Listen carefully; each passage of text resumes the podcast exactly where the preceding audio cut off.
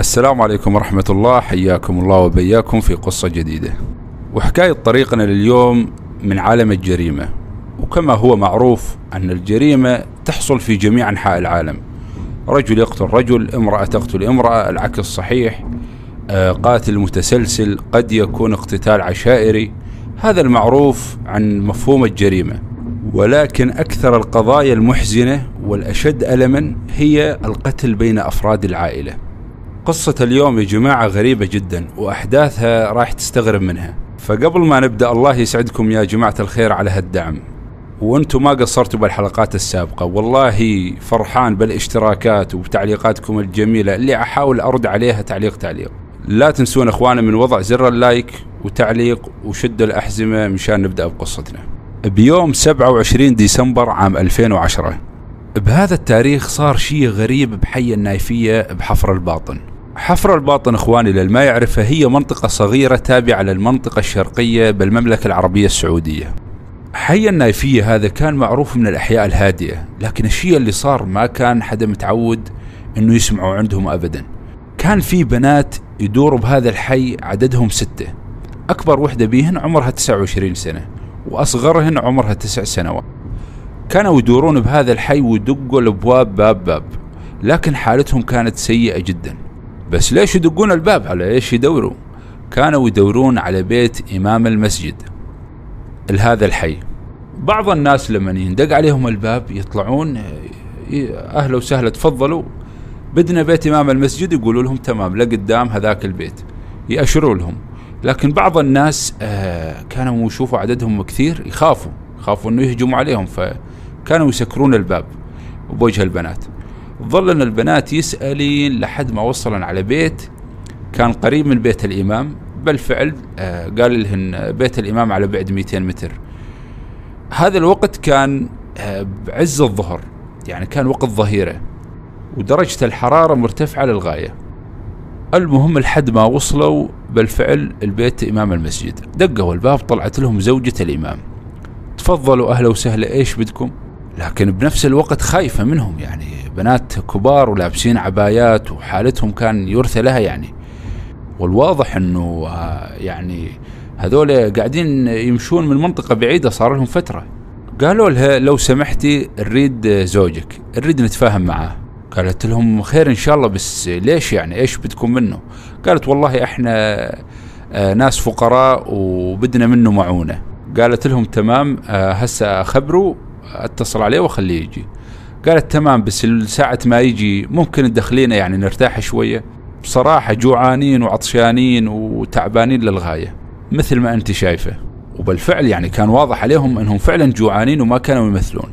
زوجة إمام المسجد وبحكم أنها كانت الحال هو هذول عددهم كثير يعني كانت خايفة جدا. يعني ما تعرف إيش المصيبة اللي وراهم يعني هم حرامية عصابة سراقين ولا عندهم تهمة. مع ذلك دخلتهم لكن احتياطا على الملحق ما دخلتهم جوا البيت. بالفعل راحت جابت لهم أكل ومي وقعدوا هم ياكلوا ويشربوا ويرتاحوا. بهاي الأثناء إمام المسجد جعل بيته مسرع. بس يريد يعرف شنو قصة هاي البنات يعني يعني حرمته خبرت إنه واحد اثنين ثلاثة القصة. فجاء مستعجل بس بده يعرف إيش قصة هاي البنات. وكان براسه ألف سؤال. وصل للبيت وقعد معاهم مشان يفهم إيش مشكلتهم. بادرت بالكلام الأخت الكبيرة واللي كان عمرها 29 سنة. قالت له شوف يا شيخ إحنا آه تعبانين جدا وفقراء للغاية وما عندنا أي مأوى. ونريد منك تعطينا فلوس حتى لو 500 ريال. أو تشوف لنا مكان يأوينا بنفس القيمة. وكل هذا بس مشان نريحنا يوم يومين يا شيخ وبعدها نريد منك تودينا للمنطقة اللي إحنا عايشين فيها آه اللي هي منطقة الرص محافظة القسيم. الإمام هنا بلش يتساءل إنه يريدون مني 500 وأمن لهم بيت وأوديهم على المنطقة اللي هم بالأساس عايشين فيها. هنا سألهم وين أمكم وين أهلكم؟ قالوا والله يا شيخ آه مثل ما أنت شايف إحنا جماعة مقطوعين من شجرة ما عندنا أي أحد في الدنيا. الشيخ هنا بلشت الشكوك والمخاوف تنتابه لأن البنات عم يطلبوا هذا الشيء آه، بصيغة التهريب يعني كأنه بدك تهربنا يا شيخ لهاي المنطقة من هاي المنطقة لهذيك المنطقة. هنا الإمام هز راسه وقال لهن خير إن شاء الله آه، راح نلبي طلبكن. ارتاحن انتن وأكلن واشربن وإن شاء الله خير. الإمام طلع بعدها من البيت مباشرة اتصل بالشرطة. قال لهم القصة واحد اثنين ثلاث في ست بنات يجل عندي وطلبا مني اطلعهن على منطقة القصيم واللي تبعد من هنا خمس ساعات أهربهن كتهريب يعني. الشرطة وأول ما سمعوا عدد البنات قالوا تمام ما يطلع من عندك أبدا. يظلن عندك وإحنا هسه ثواني مسافة الطريق نكون عندك. وبالفعل ما هي إلا دقائق إلا والشرطة جاية. حاصرت البيت وألقت القبض على البنات هذولا مباشرة أخذوهم على قسم الشرطة. هنا أكيد صار عندكم تساؤل يعني ليش الشرطة عندها علم مسبق وجت بسرعة وحاوطت البيت؟ وليش هال واعتقال؟ أخواني تا نفهم السالفة خليكم معاي وراح نرجع بالأحداث لورا كان في حرمة متزوجة وجايبها من زوجها ولد بمنطقة القصيم. بعدها اتطلقت وتزوجت من واحد ثاني. هذا الرجل زوجها الثاني كان يعيش في البر والبر لما يعرف اخواني بالمملكة العربية السعودية يعني درجات الحرارة جدا مرتفعة فكان ما كانت أه تطيق هذا الشيء ما قدرت تتأقلم. فتقول لزوجها أه مشان ننتقل للمدينة هو قال لها والله يا بنت الحلال حالته المادية ما تساعد. فقامت أخذت ابنها وراحت استأجرت بيت بالمدينة وقالت لزوجها تعال اقعد معي وبالفعل وافق وجاء وقعدوا مرة سنين مرة سنين صار عنده ست بنات آه، من هاي الزوجة. لكنه راح بعدها وتركها وتزوج وحدة ثانية بحفر الباطن ورجع رعاية الأغنام واستقر هناك. زوجته الأولى هاي اللي تركها آه، عدها ست بنات قلنا مشان ما تهون من إخواني وعدها ابنها من طليقها الأول واللي اسمه أحمد. وبالإضافة إنها كانت يعني مرة كبيرة في العمر وقعدت يعني ترعى هالابن والست بنات. الرجل لما ترك المنزل وراح تزوج وحدة ثانية واستقر بحفر الباطن ترك العيلة بدون معيل وبدون أي مصدر دخل. يعني كانوا معتمدين بعد الله عز وجل على الولد اللي اسمه أحمد. بالفعل أحمد بدوره كان رجال يعني كفو آه، سد الثغرة هاي وقام بدور الأب. كان يشتغل وإيش يجيب فلوس يعطي آه، يصرف على خواته هذن من من الأب الثاني وبالإضافة على والدته واحتياجات المنزل حتى قدر إنهم ينقلهم على بيت ثاني استأجر لهم بيت بمحافظة الرس. طبعا هذا البيت اللي بمحافظة الرس كان جيد يعني قياسا بالبيت السابق البيت السابق كان خشب ومنطقة شعبية. كل هذا الشيء مشان خواته وأمه يعيشوا حياة كريمة. هنا عادوا للأسف إخوان الشيء اللي صار البنت الكبيرة هاي كان عمرها بذاك الوقت 12 سنة. أبوها أصر عليها إنها تتزوج وجاب لها عريس كبير بالعمر. بالفعل تزوجها هذا الشايب آه وما قعد له سنتين حط راسه وتوفى. وظلت هاي المسكينة ما وصلت عمرها ال 15 سنة إلا وهي أرملة. البنات طبعا الكل كان يمر بمشاكل وضغوطات نفسية الله المستعان. وكل هذا طبعا بسبب الفقر والإهمال ويعني من كل الجوانب. يعني بالبيت ما كان عند البنات هذن غير أمهن وآدمية كبيرة يعني عجوز. وأخوهن أحمد وما يعرف يحترف على مين. على البنت الكبيرة ولا الصغيرة ولا ولا مستقبله اللي جاي وظيفة وزواج. أحمد إخواني قعد ست سنوات متواصلة يصرف عليهم من ناحية الأكل الشرب جميع احتياجات المنزل. على الرغم يعني أنه ما كانت عنده هذيك الوظيفة الثابتة أو كان يشتغل أشغال متقطعة المهم أنه ما يهدي كله مشان يصرف على أسرته. بالإضافة أنه أبوهن ما كان يسأل عليهن أبدا. كان قاعد مع زوجته بحفر الباطن ولا سائل ولا كان عنده ست بنات. فمع مرور السنوات الحقد بلش ينمي بقلوب البنات هذن. بالأخص البنت الكبيرة. والسبب الأول الحقدها على أبوها لأنه زوجها وهي صغيرة. وما وصلت 15 سنة إلا توفى زوجها وقعدت ترملت. يعني فوقها زوجها من شايب وما قعدت عنده سنتين وتوفى. فيعني كانت هي أكثر وحدة حاقدة على أبوها. أبوهم أبو البنات كان عنده من زوجته هاي الثانية كان عنده ابنه الصغير اسمه إبراهيم. إبراهيم هذا كان أبوه يغليه بشكل مو طبيعي يعني لدرجة أي شيء يطلب ويجيب له إياه. أثناء ما كان إبراهيم يروح يعني أوقات له عند خواته يعني بالحسبة آه ويتردد مرة من المرات تمشكل مع هاي البنت الكبيرة. قام ضربها على عينها فقامت هي شالت ماسورة حديد وضربت الولد على رأسه. هاي الضربة دخلته المستشفى. وعمليات جراحية وبعدها تعافى وطلع ودخل بأزمة نفسية قوية جدا بعد هاي الضربة. فالمفروض يعني إنه اخته الكبيرة تتندم على غلطها أو شيء. لا لا لا ابدا بالعكس. البنت نار الحقد كل مالها عم بتزيد يوم على يوم. البنت ما عم ينشفها غليلها؟ حتى أوقات أمها أمها كانت تضرب أمها. الأم كانت تتصل على الابن الكبير أحمد وتقول له تعال شوف أختك ضربتني على إيدي كسرت إيدي. تعال شوفه. أحمد بدور واللي كان مشغول ويكافح يعني شاف من الضروري جدا إنه أبوهم يكون موجود. يعني هو انضغط بالإضافة إنه اجته وظيفة. وهاي الوظيفة كانت بمحافظة الرس بقطاع الصحة وما كان يقدر إنه يرفضها. هنا أحمد إيش سوى؟ اقترح اقتراح على العيلة. قال أنا راح أروح على وظيفتي هاي بس ما أترككم هنا بدون رقيب وحسيب. راح أستأجر لكم بيت جنب بيت ابوكم يعني اللي هو طريق أمه. ومنه يدير باله عليكن يعني ومنه تخفي شوي المشاكل. وأكون أنا مرتاح بوظيفتي. بالفعل البنات وافقن والأم وافقت. بالفعل اتصل أحمد على طريق أمه السابق. و وخبروا إنه أنا آه، جتني وظيفة مكان بعيد وما أقدر أرفضها وبنفس الوقت ما أقدر أترك البنات بدون آه، رقيب. فراح أستأجر لهم بيت جنبك. البيت أنا اللي راح أستأجره وأنا اللي رايح أتكفل بمصروف ما نريد منك شيء ابدا. بس عبارة لي صارت مشكلة بهالبيت. تعال هدى الوضع. بالفعل وافق الأب وقال ما عندي مشكلة. قام أحمد أخذ البنات وراح أستأجر لهن بيت. آه، البيت كان يمكن من طابقين. جنب بيت أبوهن. الأب أيضا بدوره كان من فترة لفترة يعني يسير عليهم يطلع عليهم. آه، أما المشاكل ما كانت تهدي بين آه، ماجد وأخته الكبيرة. هاي الأخت الكبيرة يعني كانت يوميا تفتعل وتسوي مشكلة. حتى ما تكتفي هي لوحدها كانت تحرض البنات الثانيات على أخوهن ماجد. فالبنت كان الحقد بقلبها شيء يعني كارثي مو طبيعي.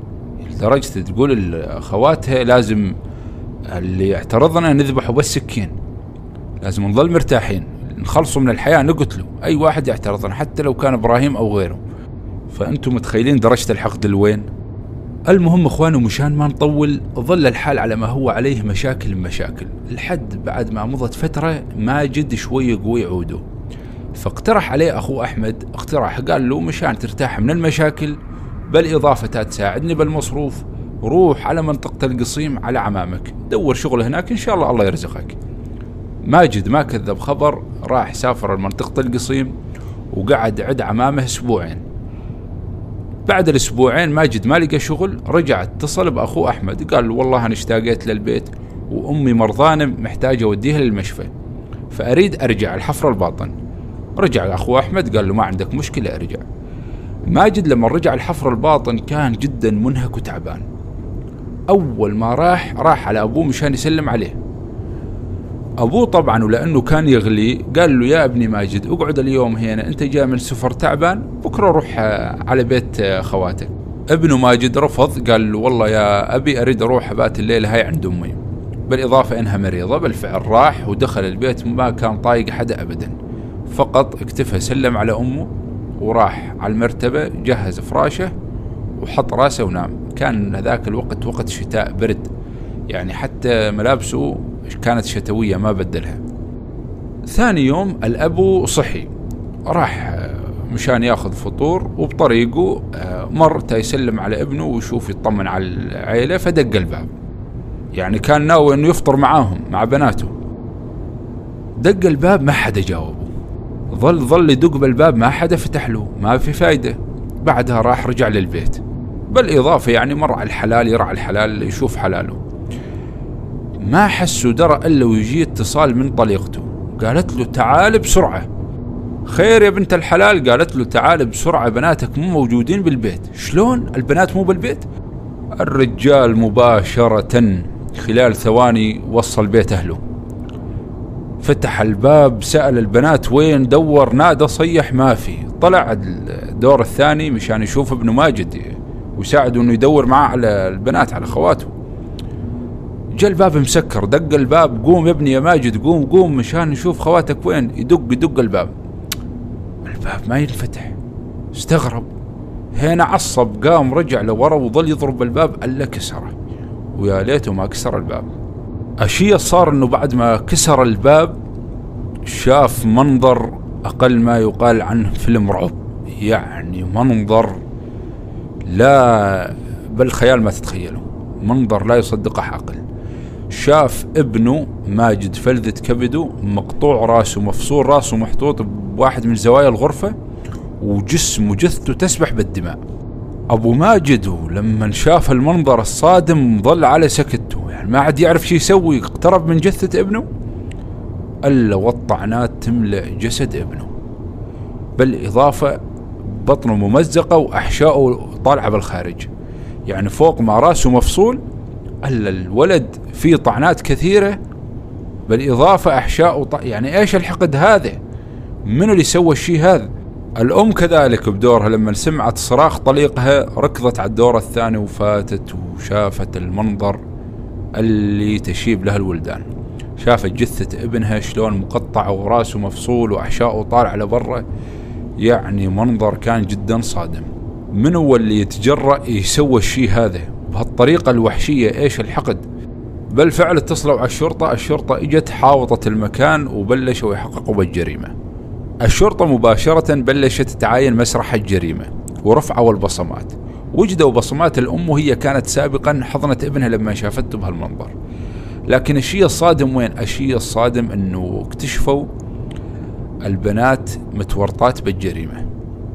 والصادم أكثر أن الطب الشرعي حدد سبب الوفاة أنه ضربة على الرأس قوية كانت قوية جدا هي الضربة وتوفى بعدها مباشرة. لكن الصدمة وين؟ أن التنكيل بالجثة صار بعد الوفاة. هنا بلش التنكيل. فصل الرأس والطعنات هاي كلها. الأم والأب كانوا بحالة صدمة يرثى لها. يعني وزاد حرقة قلبهم أنه المشتبه الأول هن خواته البنات. أمه عرفانين وينهن وهذا ابنهم انقتل. الشرطة بدورها نشرت الدوريات ونصبت الكماين. وأي واحد يخرج أو يدخل من حفر الباطل لازم يتم تفتيشه. بنفس هذا الوقت نرجع الإمام المسجد. تذكروا الحكينا عنه بداية القصة. هو كان نفس الوقت اللي اتصل بإمام المسجد وحكى لهم القصة وجت الشرطة واعتقلت البنات. يعني المسكين ما كان يدري بالمصيبة اللي سوونها البنات. أنه قتلا أخوهن من لحمهن ودمهن ومثلا به بطريقة شنيعة وبشعة للغاية. رجال الأمن وبعد ما أخذوا البنات على قسم الشرطة اكتشفوا انه في بنت عمرها تسع سنوات وبنت من ضمنهن عمرها 12 سنة. فاتصلوا على الأب وعلى الأم وعلى أخوهن أحمد اللي كان جدا مصدوم ومنهار تماما. أحمد شال حاله وحضر المركز الشرطة. أول ما وصل الشرطة طبعا بعد ما كانوا حققوا بالقضية قالوا هذن البنات الصغار وحدة عمرها تسع سنوات و12 سنة وخذهن معاك ما ضل لهن شغل. البنات كانوا رافضات رافضات إنه يروح مع اخوهن أحمد ورافضات إنه يتركن خواتنا اللي أكبر منهن. يعني كان متمسكات بيهن بطريقة عجيبة. مع ذلك استطاع أحمد أنه يأخذهن معاه للمنزل لكن كان الداخلات بحالة نفسية وكان عدوانيات للغاية. البنات الأربع وبعد ما تم التحقيق معهن الأخت الكبيرة كانت رافضة أنه تتوجه التهمة لأي وحدة من خواتها. كانت مصرة على أقوالها وتقول أنا اللي ارتكبت كل شيء أنا أخوي ماجد كان يتعاطى مخدرات وكان يعتدي علي ودائما يسوي مشاكل معي. هنا الشرطة بدورها أخذوا الأقوال وسجلوها. مع ذلك آه الأخوات الثلاثة ظلن مصرات على موقفهن وقالوا لا إحنا مشاركين مع أختنا الكبيرة بالجريمة ولازم نفوت معاها على الزنزانة ما نتركها ابدا. المهم وبعد ما انتهى التحقيق منهن الشرطة أصدرت بيان في ذلك لأنه هاي الجريمة هزت الرأي العام بالمملكة العربية السعودية كلها. يعني مو بس بحفر الباطن من شدة بشاعة وشناعة الجريمة صارت قضية رأي عام. والأقوال صارت تتضارب بملف الجريمة. الناس صارت كل واحد يحكي رواية على كيفه. آه، أما العولوا على كلام البنت أنه أخوها كان يتحرش فيها مع ذلك الجيران كانت شهادتهم وإفادتهم مغايرة تماما. قالوا ماجد كان شب خلوق ماجد كان ملتزم يصلي ماجد ما له بالطريق هذا أبدا. بالإضافة أنه كان حنون على أبوه وأمه. أما الشيء اللي كنا نلاحظه أنه الأخت الكبيرة هي اللي كانت العنيفة وهي كانت دائما تضربه وتسوي مشاكل معه. هاي إفادة الجيران. فالإعلام بعد ما تداول ملف القضية صارت كثير بلبلة بين الناس. كل من يقول آه، ماجد هو المجرم الأخت هي المجرمة لحد ما طلع أحمد واللي هو الأخ الكبير ورد على كل الشكوك حول القضية. أعطى الإفادة والقصة الواقعية اللي صارت. فهمهم أنه ماجد الله يرحمه ما كان له أي علاقة. طبعا طلع لوسائل الإعلام أحمد وأعطى هاي الرواية. قال ماجد الله يرحمه ما كان له أي علاقة ماجد كان ملتزم وخلوق أما أنا أخواتي عاشرتن وكان جدا عدواني. بالأخص البنت الكبيرة كانت عدوانية وتحديدا تجاه والدتي حتى بيوم من الأيام كسرت إيدها. بالإضافة أنه أسند كلامه آه، قال أنا كذا مرة رحت قدمت بلاغ وقلت أنه أخواتي هذن يعني مو مزبوطات أبدا آه، عقليا يعني ما كان المتزنات لازم يروحن على مصحات نفسية. أما مع الأسف آه، مراكز الشرطة ما كانت تأخذ كلامه بعين الاعتبار.